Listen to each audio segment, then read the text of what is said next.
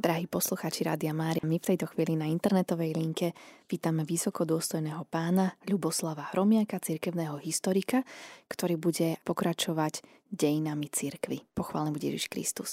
Na veky vekov amen. Verím, že sme veľmi dobre spojení. Teším sa, že môžeme dnes pokračovať ešte v téme apologetickej literatúry a síce rozprávali sme si o samotnom Tertulianovi, najväčšom vôbec apologetovi latinsky píšucemu, pretože pripomeniem poslucháčom rádia, že sme si rozprávali o tom, že apologetická literatúra, ktorá má za cieľ obranu kresťanstva pred vonkajším svetom, predovšetkým pred pohanským, vznikla predovšetkým e, v gréckom prostredí a najcharakteristickejšie pre apologetiku sú e, predovšetkým grécké diela, a preto latinské sa menej študujú, ale pre nás, pre západnú západoeurópsku civilizáciu, ktorej sme súčasťou. Myslím, že to je veľmi dôležité si pripomenúť, že Slovensko je súčasťou od e, samotného tisíceho roku, od e, vzniku Uhorského kráľovstva,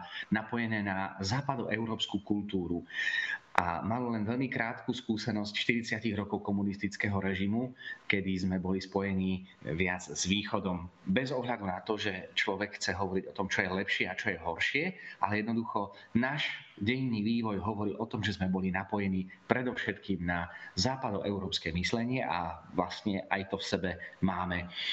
A e, Tertulian, ktorý sa narodil v Kartágu okolo roku 160, e, je predstaviteľom latinskej apologetiky a v Tertulianovi nachádzame vrchol apologetickej literatúry, ktorá je písaná po latinsky.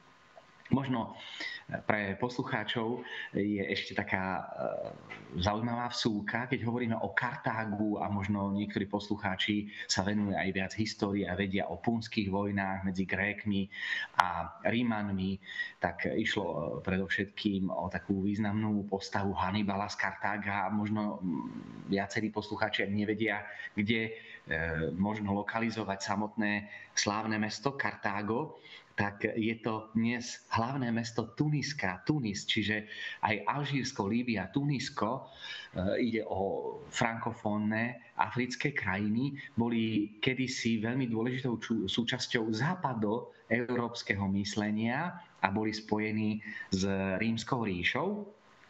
Takže práve z tohto prostredia e, postava, e, postava e, najväčšieho latinského apologeta samotného Tertuliana. Už sme si v predchádzajúcej relácii rozprávali o jeho hlavných ťažiskách a hovorili sme si aj o jednom z jeho najdôležitejších diel, a to je dielo Apologeticum, ktorá je to dielo, ktoré má za cieľ obrániť kresťanstvo po stránke právnickej. Hovorili sme si o tom, že západoeurópske myslenie je menej špekulatívne ako to východné. Východné je oveľa hĺbšie, ehm, kým západné je veľmi praktické a je veľmi ovplyvnené predovšetkým tým, čo e, Západ dal svetu a to je poriadok a právo. A preto aj Argumentácia e, slúžiaca na obranu kresťanstva je v prípade samotného Tertuliána veľmi silno právnická a logická, čo pre mnohých poslucháčov môže poslúžiť tiež ako veľmi vhodný argument na uchopenie istých e, skutočností, ktoré západoeurópsky človek e, chce vysvetliť rozumom, argumentáciou, ani nie tak vniknutím do tajomstva ako je to v prípade kresťanského východu. Takže poďme sa pozrieť na samotné dielo Apologeticum. E, ide o dielo, ktoré hneď v úvode hovorí aj dôvod, prečo kresťanstvo je nenávidené týmto svetom, prečo kresťania sú neustále prenasledovaní. Vezmite si, že e, skutočne kresťanstvo nikdy nebolo náboženstvom, ktoré bolo pokojné, ale je to náboženstvom, ktoré e, stále musí zápasiť s existenciou. Dielo, ktoré e, Tertulian píše medzi jarou až koncom roka 197 dáva hneď v úvode logickú argumentáciu, aj teologickú argumentáciu, prečo kresťania sú na svete nenávidení.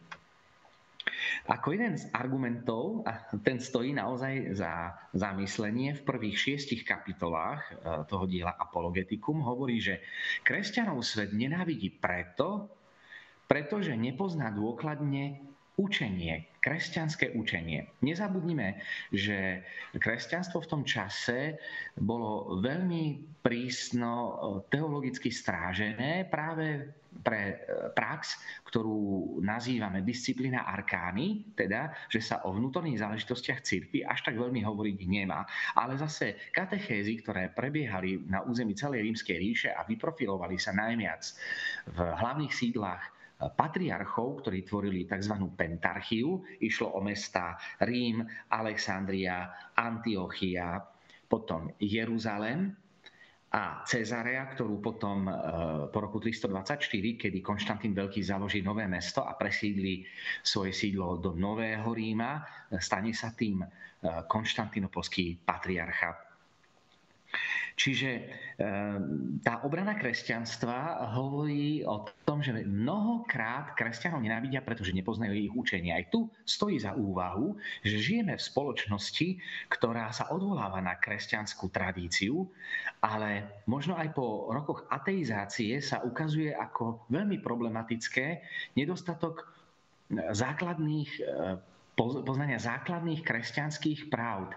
Dokonca ani šesť hlavných pravd, keď by sme sa pýtali medzi kresťanmi, ktorí pravidelne navštevujú bohoslúžby, otázne je, koľko z kresťanov by dokázalo hovoriť o základných pravdách. A ďalšia vec je tá, že o kresťanstve sa bežne rozpráva, ale otázka je, že či to kresťanstvo dobre poznáme. Čiže argument Tertuliana, že svet nenávidí kresťanov preto, lebo nepozná ich učenie, je vlastne odpovedou na to, že mnohí ľudia žijú v istých falošných predstavách o kresťanoch, ktoré mali kedysi a majú ich aj dnes, a preto, že mnohí majú nejaké predsudky.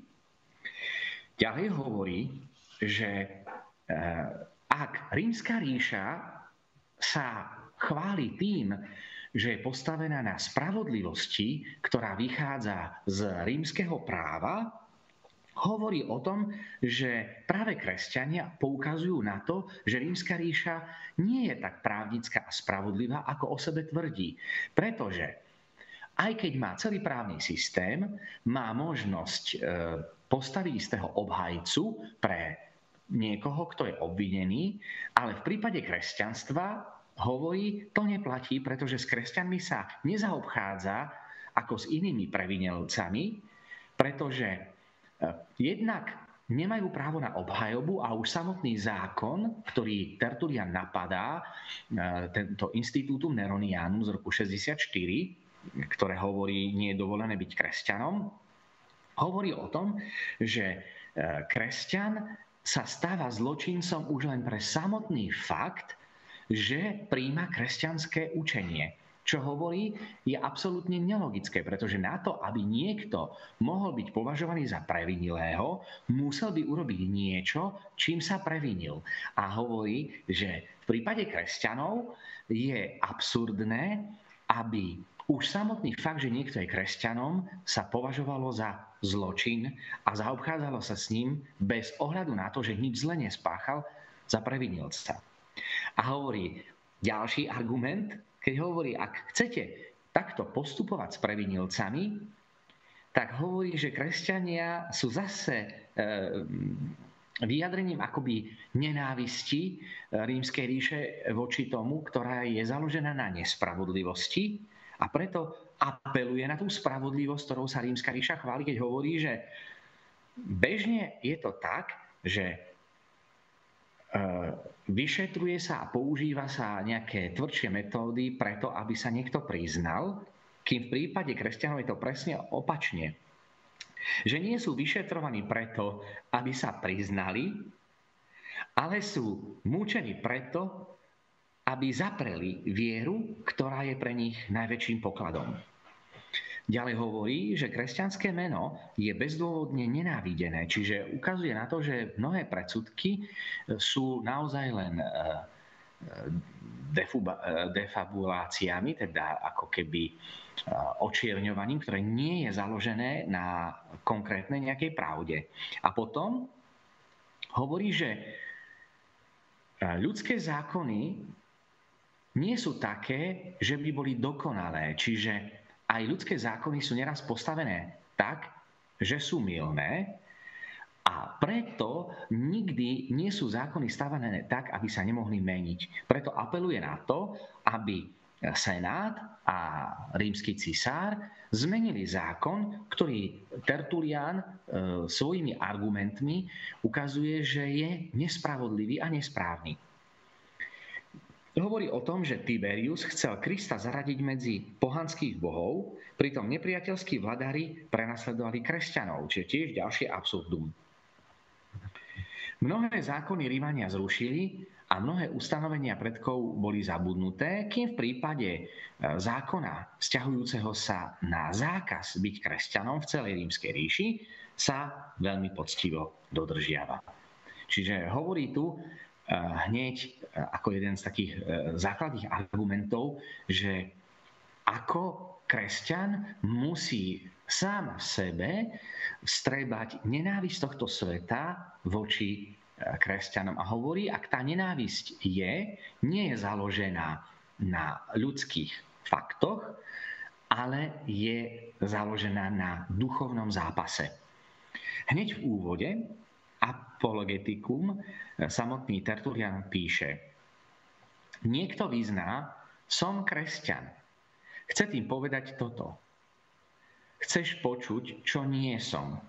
Predstavený, ktorý im mučením vynúcuje povedať pravdu, len od nás sa snažíte počuť lož. Som kresťanom, keď sa na to pýtaš, vyzná kresťan. Prečo ma nutíš povedať opak? Priznávam sa a predsa ma mučíš? Čo by si urobil, keby som zaprel? Keď iní zapierajú, ťažko im veríte. Nám, keď zaprieme, i hneď uveríte. Na inom mieste hovorí, nariadujete bez akýchkoľvek ohľadov, nie je dovolené byť kresťanom. Ak tvrdíte, že nie je dovolené, pretože nechcete, aby to bolo dovolené, a nie, že by to muselo byť nedovolené, priznávate svoju moc a vrcholné nepriateľstvo, ktoré preukazujete voči kresťanom. Nechcete, prečo, pretože to nesmie byť dovolené. Preto bez pochyby nesmie byť dovolené to, čo je zlé. Podľa toho sa dá predpokladať, že je dovolené, čo je dobré. Ak vidím, že je dobré, čo tvoj zákon zakazuje ako niečo zlé, ak tvoj zákon pochybil, domnievam sa, že ho učinil človek a neprišiel z neba. To sú citácie, ktoré používa Tertulian na obhajobu kresťana a na vyvrátenie e, výroku a zákona nie je dovolené byť kresťanom. A hovorí, ak niečo nie je dovolené, tak by to malo byť zlé. A Tertulian sa pýta, povedzte nám, čo je na kresťanstve zlé, ak to má byť nedovolené. A tu už argumenty vychádzajú z defam, defabulácií, teda z očierňovania kresťanov, ktoré šírili predovšetkým pohanskí kňazi a taktiež e, šírili sa to v rímskej ríši na základe už spomenutého disciplína arkány. Potom e, samotné dielo Apologetikum má tiež ďalšiu druhá časť e, samotného diela, je argument, že hovorí, že kresťania zabíjajú deti a dopúšťajú sa hanebností. To je vlastne uh, teória tzv. tiestických obiet. Existovalo to v istých eh, magických prostrediach, čarodenických prostrediach, aj v niektorých náboženstvách. Nezabudnite, že eh, napríklad aj v starom zákone sa stretávame s postavou kanánskeho boha Bála, ktorému sa neraz skláňali žiaľ aj Izraeliti a preto ich pán akoby opustila svätý prorok Eliáš. Bojuje za očistenie kultu v Izraeli na vrchu Karmel, kde bojuje proti bálovým prorokom. Určite viacerí z vás máte ten obraz zo starého zákona, kde dokonca Eliáš si robí žarty z bálových prorokov, keď e, volajú Bál, zachráň nás, majú priniesť obetu a obeta E, nevzplanie ohňom, tak Eliáš im hovorí, kričte hlasnejšie, a zda je Boh zanepráznený, e, a zda vás teraz nepočuje, kričte hlasnejšie. A pritom Eliáš vie, že jediný a pravý Boh je Boh Izraela. A potom dôjde k e, stráveniu obety, keď on zýva meno Jahve. Čiže keď hovorím o tejto obete, nezabudnite, že kult boha Bála spočíval v obetovaní detí. Čiže existovali pohanské náboženstva, ktoré obetovali deti. A ak sa v rímskej ríši e, šíri fáma o tom, že kresťania sú tí, ktorí zabíjajú deti v tzv. tiestických obetách, argument vyvracia Tertulian tým, že hovorí, že zabíjanie detí nikdy nebolo u kresťanov dokázané a ani nemôže byť nikdy dokázané, pričom neporušuje disciplína arkány, nehovorí o tom, že je to krst detí, ktoré majú byť pochované, aby vstali s Kristom, čiže myslí sa tým symbolické pochovanie vo vode a vzkriesenie s Kristom, vynorenie z vody. Čiže uh, dáva jasný argument, že to, čo sa tvrdí, je len defu, uh, de, defamácia, avšak neporušuje disciplínu arkány, ktorú poruší neskôr samotný Justín, o ktorom sme si rozprávali o jeho apologetických dielach. Potom hovorí, že nie je možné veriť ohávnostiam, z ktorých sú kresťania obvinení, pretože na to, aby mohli byť obvinení a mali by byť potrestaní, malo by byť dokázané, že to, čo sa o nich šíri, je pravdivé hovorí aj ďalej o tom, že kresťania sa zdržujú aj krvi živočíchov, prečo by mali zabíjať deti. A dokonca, e, keď sa im vyčíta z e, taká nálepka, že sú, e, že sa konajú orgie.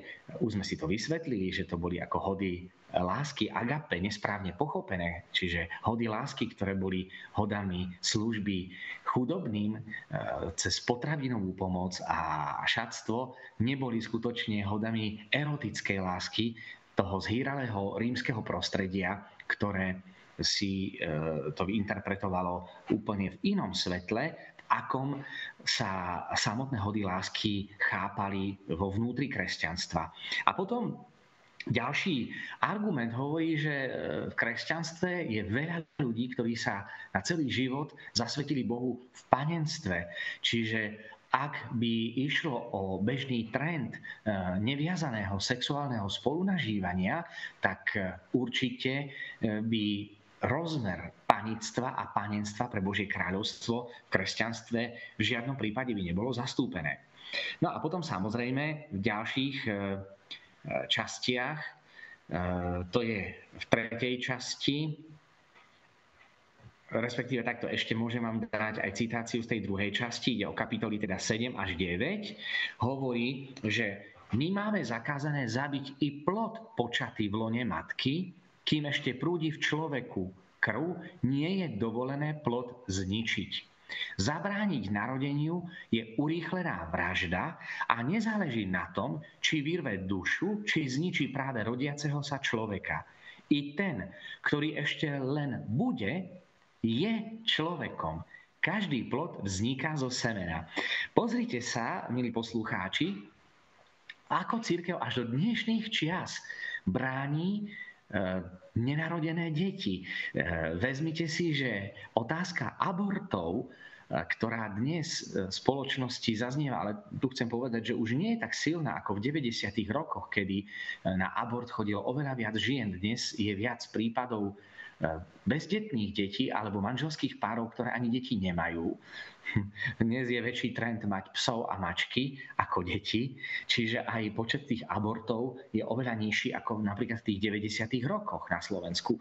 A keď církev neustále hovorí o tom, že abort, za ktorý myslím, že to nemusím pripomínať poslucháčom Radia Mária, je trest exkomunikácie a žena, ktorá podstúpi abort, musí byť oslobodená od trestu exkomunikácie, tak vidíme, že to učenie, morálne učenie o tom, že človek je nie len vtedy, keď sa narodí, ale aj v lone matky. Preto tu v Apologetikum Tertulian hovorí, že i ten, ktorý ešte len bude, myslí sa tým plod v lone matky, je človekom. Každý plod vzniká zo semena. Čo iné je, ako to, čo církev od samého počiatku bráni, dôstojnosť ľudského života. Nie od narodenia po smrť, ale od počatia až po prirodzenú smrť.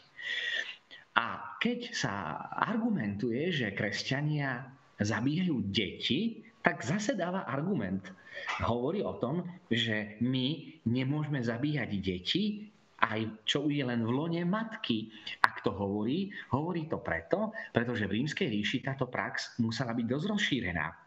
Čiže hovorí, prečo by sme zabíjali deti, pričom nevysvetľuje krst, dodržuje disciplína arkány, ale dáva úplne kreatívnym spôsobom argument, úplne geniálny v tom, že prečo by sme zabíjali deti a nehovorí o krste, keď nezabíjame ani deti, ktoré sú počaté v lone matky.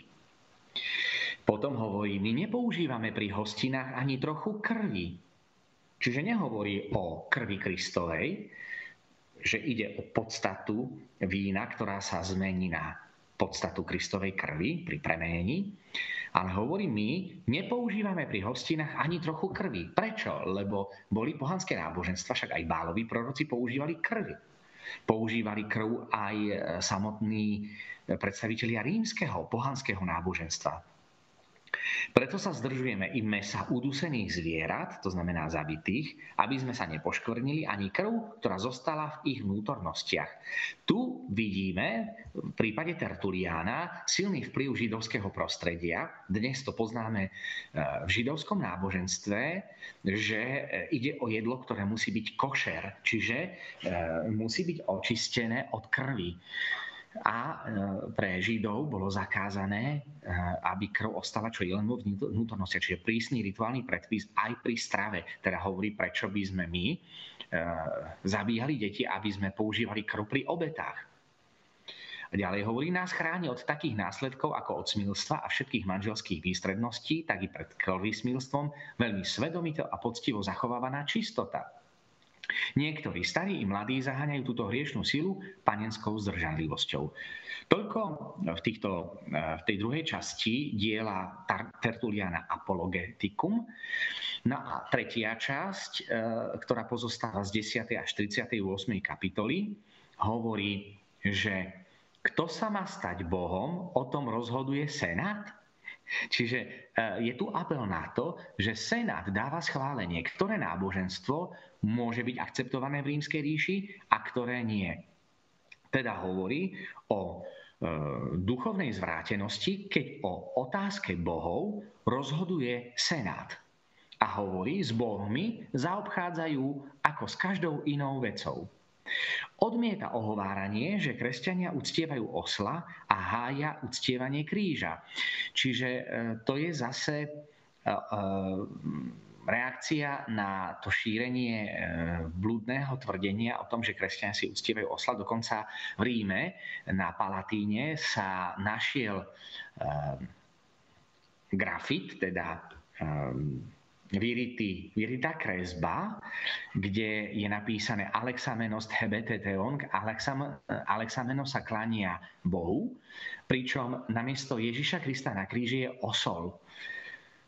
Čiže vidíme, že tá irónia a výsmech na stranu kresťanského sveta alebo presvedčenie, že sa klaniajú oslovi, e, alebo že byť kresťanom znamená byť hlupákom, kláňať sa Ježišovi, ktorý bol tak slabý Boh, že sa nechal pribiť na drevo kríža pre grécku mytológiu, bola neakceptovateľné. Sila Boha sa prejavovalo v potrestaní každého, kto sa voči nemu vzpriečil. Hovorí potom zase, že pohanskí bohovia sú rovnako démoni keď hovorí o tom, že kresťanstvo nie je dovolené preto, aby nevznikla kolektívna vína a aby rímska ríša nebola tým spôsobom ohrozená, už som to spomínal, že aj vo filmoch ako Súboj titanov, keď žena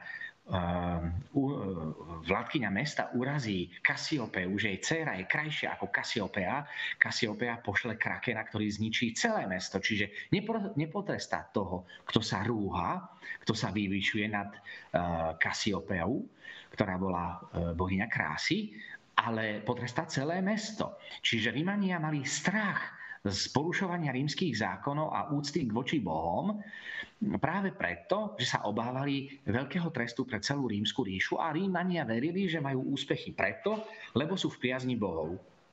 Na to im argumentuje Tertulian, že bohovia nie sú príčinou rímskych úspechov a hovorí o logike, že úspechom je dobrá stratégia. Nepatrí sa, aby sa panovník nazýval pánom, pretože tento titul patrí jedine Bohu. Kresťania majú príkaz robiť dobre každému. Prečo by malo byť to náboženstvo zakázané? A hovorí, kým pohanský svet, ktorý sa e, vyznačuje zbožnosťou, popier, teda prenasleduje a zabíja nevinných, kresťania ukazujú na svoju výšku v tom, že sa voči nespravodlivým nemstia.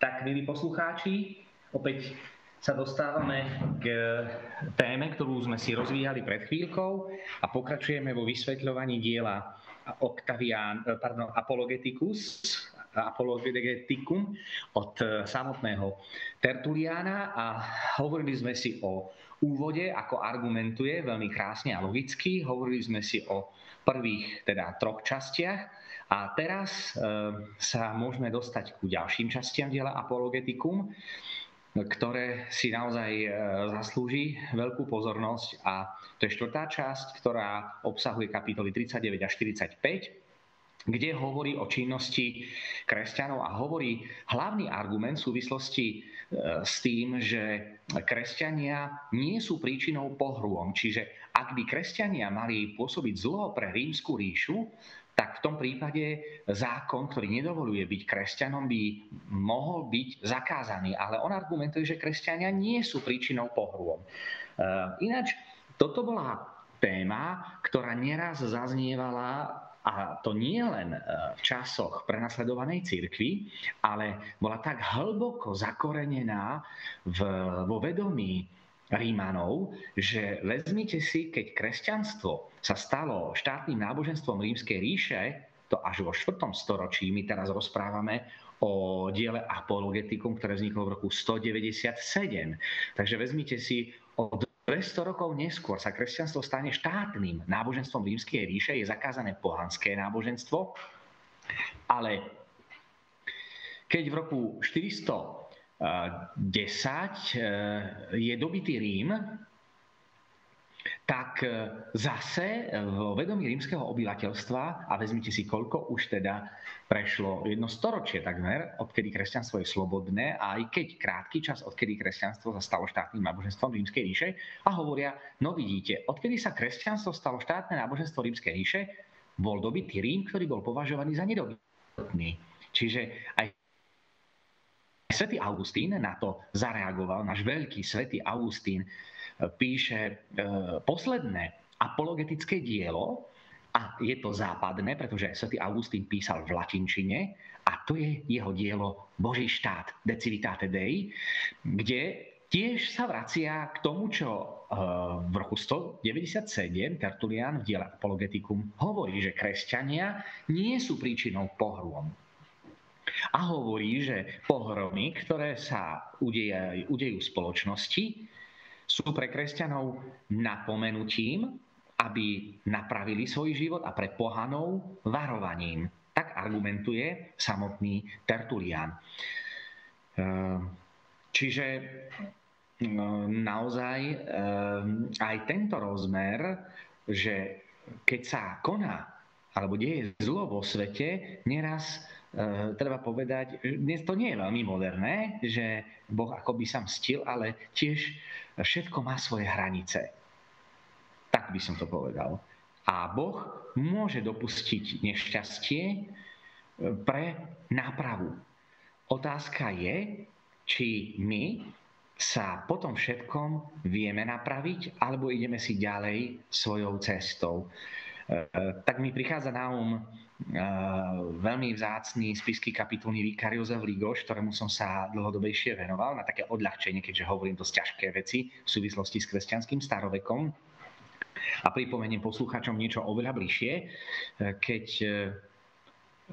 po skončení druhej svetovej vojny zažil Jozef Lígoš tri žienky, ktoré s batohmi odchádzali z húd, kde pôsobil vysoko v horách do Mikuláša, aby niečo predali. Prechádzal tam jeden sedliak na koči, mal prázdny voz a ženičky poprosili toho pána, či by e, ich nevzal aspoň trošku, aby si odýchli zmorené ženy. A tento muž odmietol a na to Jozef Lígoš urobí takú reflexiu, že týchto ľudí ani vojna nezmenila. Čiže napriek tomu zverstve e, vojen, kde človek bol ohrozený ľudsky, nieraz sa človek nechce zmeniť. Ale kresťan by mal brať aj isté udalosti vo svojom živote aj ako napomenutie a príležitosť na to, aby prehodnotil svoj život. E, zhodnotil, či to, čo sa deje, je, nie je tak trošku aj dôsledkom jeho správania, ktoré by mal človek napraviť. A ak je to nespravodlivé, tak samozrejme e, v danej záležitosti e, môže povedať, tak znášam ťažkosti vo svete pre nejaké vyššie dobro, ku ktorému ma Boh pozýva. Čiže Tertulian hovorí presne o tom, že kresťania nie sú príčinou pohrôm.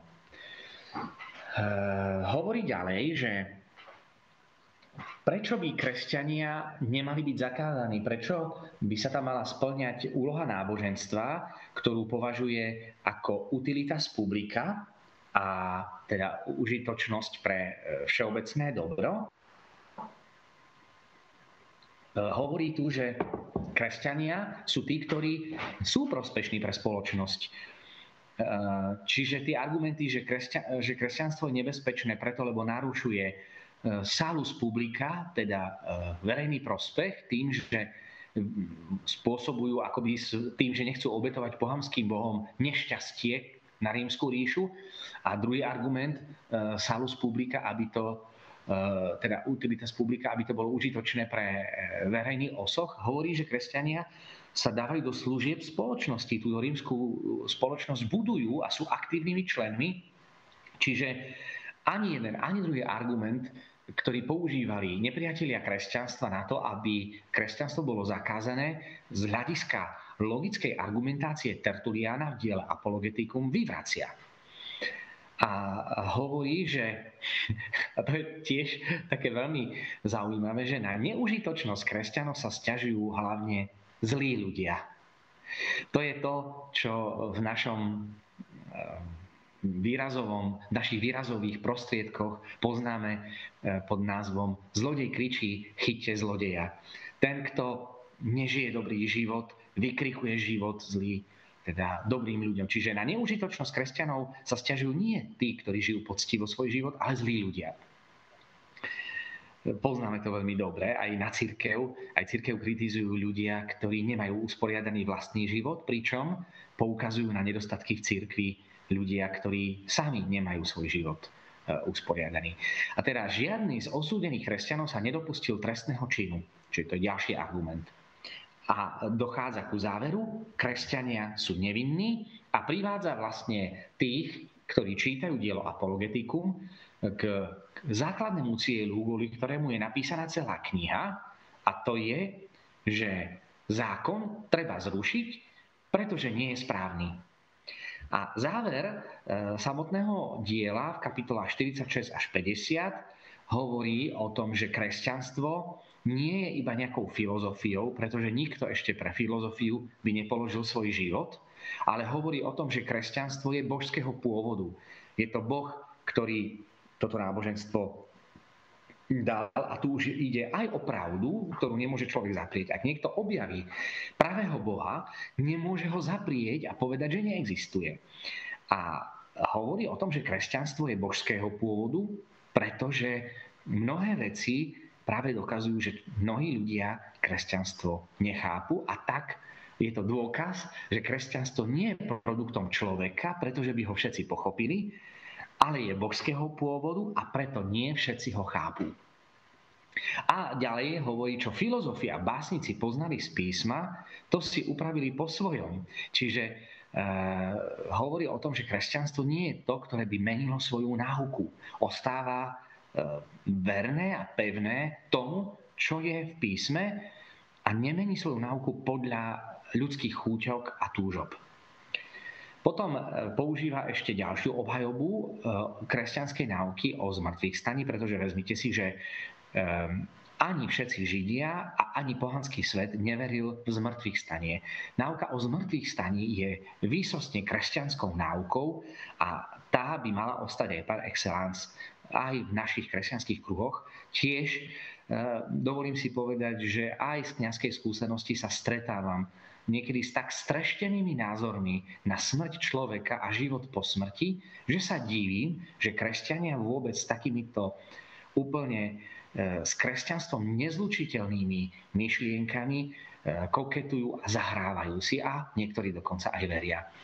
Kresťanské učenie o zmrtvých staní hovorí nikomu neškodí, ale práve naopak nás učí e, zobrať zodpovedne svoj život ako dar. No a potom ešte nakoniec hovorí, že ak kresťan zomiera, tak e, kresťanské mučeníctvo nie je výpovedou o smrti, pretože posledná, posledné slovo pri smrti kresťana, ktorý zomiera pre vieru, nie je smrť, ale život. No a tam v, tom, v tejto časti je zakotvený práve ten najslavnejší výrok, ktorý som už aj v minulej relácii spomenul. E, výrok, ktorý má ale aj veľmi krásne umelecké stvárnenie e, práve v biskupskej kaplnke u nás na spiskej kapitule, kde majster Mikuláš Klimčík nádherným spôsobom, moderným spôsobom vyjadril budúcnosť Eh, katolíckej církvi po roku 1945, pretože vezmeme si, že kresťanstvo nebolo prenasledované až po roku 1948, ale už po skončení druhej svetovej vojny na Slovensku dochádza ku poštátneniu cirkevných škôl, eh, prenasledovaniu kňazov, E, zásahu do vyučovania náboženstva a ďalšie iné prejavy. Takže to je ten výrok, ktorý má svoje nádherné umelecké stvárnenie a ešte ten výrok som neprezradil. A ten výrok znie, krv kresťanov je semenom, krv mučeníkov je semenom nových kresťanov. Čiže aj my veľmi dobre vieme, že utrpenie, ktoré priniesli generácie pred nami počas komunistického režimu, to boli obety, vďaka ktorým sme získali dar slobody, o ktorý veľmi ľahko môžeme prísť. Pretože dar slobody je veľmi krehký. Mučenie mnohých kňazov a reholníc, ale i mnohých verných lajkov sa stalo miestom obrátenia pre mnohých, ktorí do cirkvi nevedeli zájsť. Ale predsa v cirkvi našli miesto, kde sa pravda hovorí, možno jediné miesto, kde sa hovorí pravda. A zároveň to utrpenie mnohých kresťanov bolo semenom aj nových kňazských povolaní, vďaka ktorým aj dnes sú farnosti zaplnené, chvála Bohu, kňazmi. Ale nie navždy. Čiže aj od nás sa vyžadujú obety a krv, utrpenie e, mučeníkov je semenom nových kresťanov, nových obrátení. Čo hovorí teda sám Tertulian v diele Apologeticum na záver svojho nádherného apologetického diela. Hovorí, vaše nepriateľstvo je dôkazom našej neviny. Preto Boh dopúšťa, aby sme trpeli. Keď ste nedávno rozhodli o kresťanke, že má byť radšej predhodená Kupriarovi než levovi? Priznali ste, že previnenie proti mravnej čistote považujete za niečo horšieho, než je trest a smrť. Žiadna premyslenie pripravená krutosť nepomôže. je skôr povzbudením pre kresťanov. Čím viac nás kosíte, tým viac nás je. Krv kresťanov je semenom. Opakujem, čím viac nás kosíte, tým viac nás je. Ako by tým chcel povedať Tertulian, že kresťan potrebuje utrpenie, aby mohol rásť. Pretože tam, kde prenasledovanie nie je, kresťan upadá. Ďalej píše, kto, keď sa ním stal, ten myslíme tým kresťanom, nepraje si kvôli tomu trpieť, aby všetku milosť, ktorej sa mu dostalo od Boha, vyvážil svojou krvou. Všetky previnenia proti nám znesené sú našou obetou. Preto ďakujeme za vaše súdne rozhodnutia. Kedykoľvek ide o vec Božiu a ľudskú, za ktoré nás trestáte, Boh nás zbaví viny.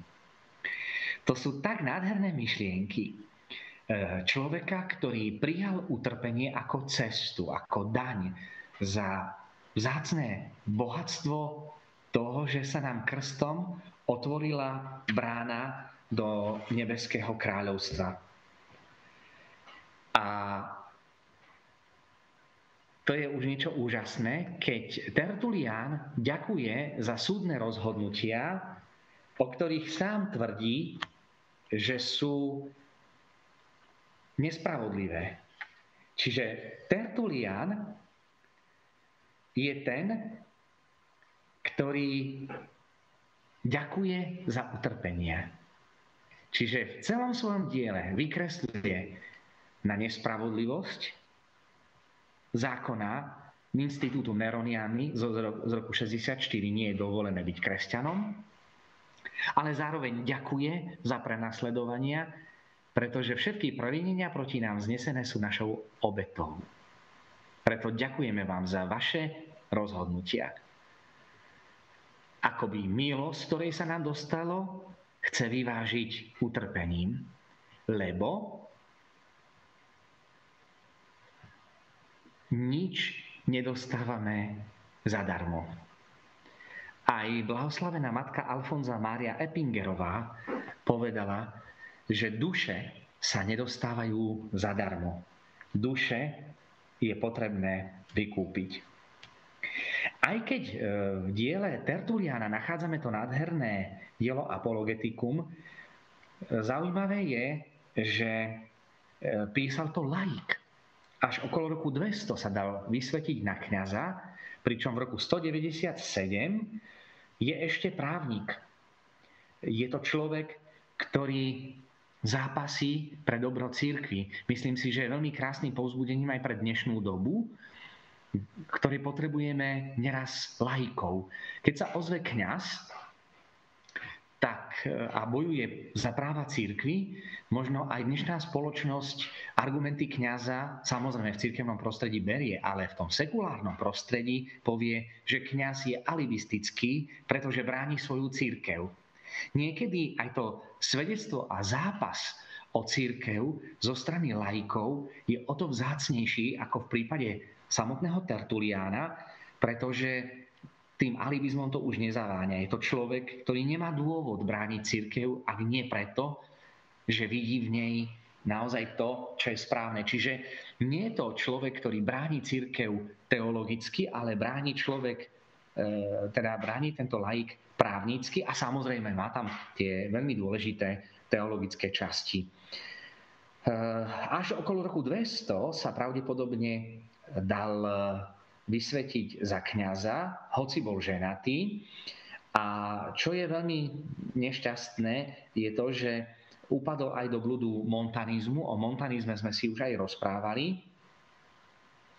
Dokonca e, potom v podstate e, v tejto montanistickej dobe Ehm, teda môžeme hovoriť, že jeho pôsobenie je od toho roku 149-150 až do roku 206 katolícké, potom je polomontanistické a po roku 213 upadne do toho samotného blúdu montanizmu. Napriek tomu sa spomína, že Tertulian zomrel e, okolo roku 240 až 250, e, teda zomrel vo veľmi vysokom veku a niektorí dokonca hovoria, že mohol zomrieť aj mučenickou smrťou. Takže ak hovoril o, o tom, že kresťanstvo si vyžaduje aj istý dlh, tak to naozaj možno, že aj to také poblúdenie nakoniec aj tu jeho chybu splatil mučenickou smrťou. Na záver ešte by som pripomenul niektoré e, výrazné prínosy zo strany teológie, ktoré prináša samotný Tertulian, najväčší latinský píšuci e, apologéta všetkých čias.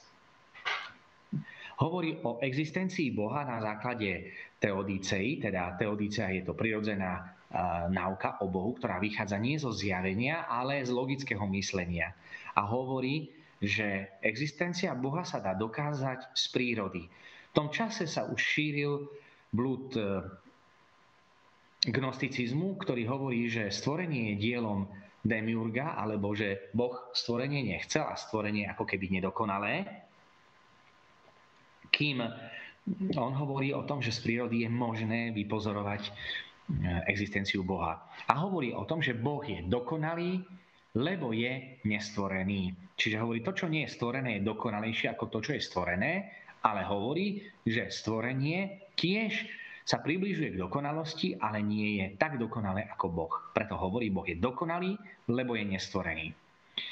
Hovorí taktiež, um, používa výraz, keď sa hovorí o Bohu, teda Otcovi, Synovi a už aj občas o Duchu Svetom, ešte tá náuka o Duchu Svetom vôbec nie je rozvinutá, ale skôr počiatky sa sústredujú na samotného Krista, čiže najstaršia e, dogmatická časť je kristológia, teda náuka o Kristovi, hovorí e, napriek tomu o troch osobách. Už hovorí o výraze persona, osoba a hovorí o troch osobách a jednej podstate. E, toto je naozaj veľmi dôležité, pretože bude to veľmi dôležitý teologický základ, na ktorý potom budú nadvezovať hlavne kapadockí otcovia, keď budú hovoriť o hypostatickej únii medzi troma osobami a tak ďalej.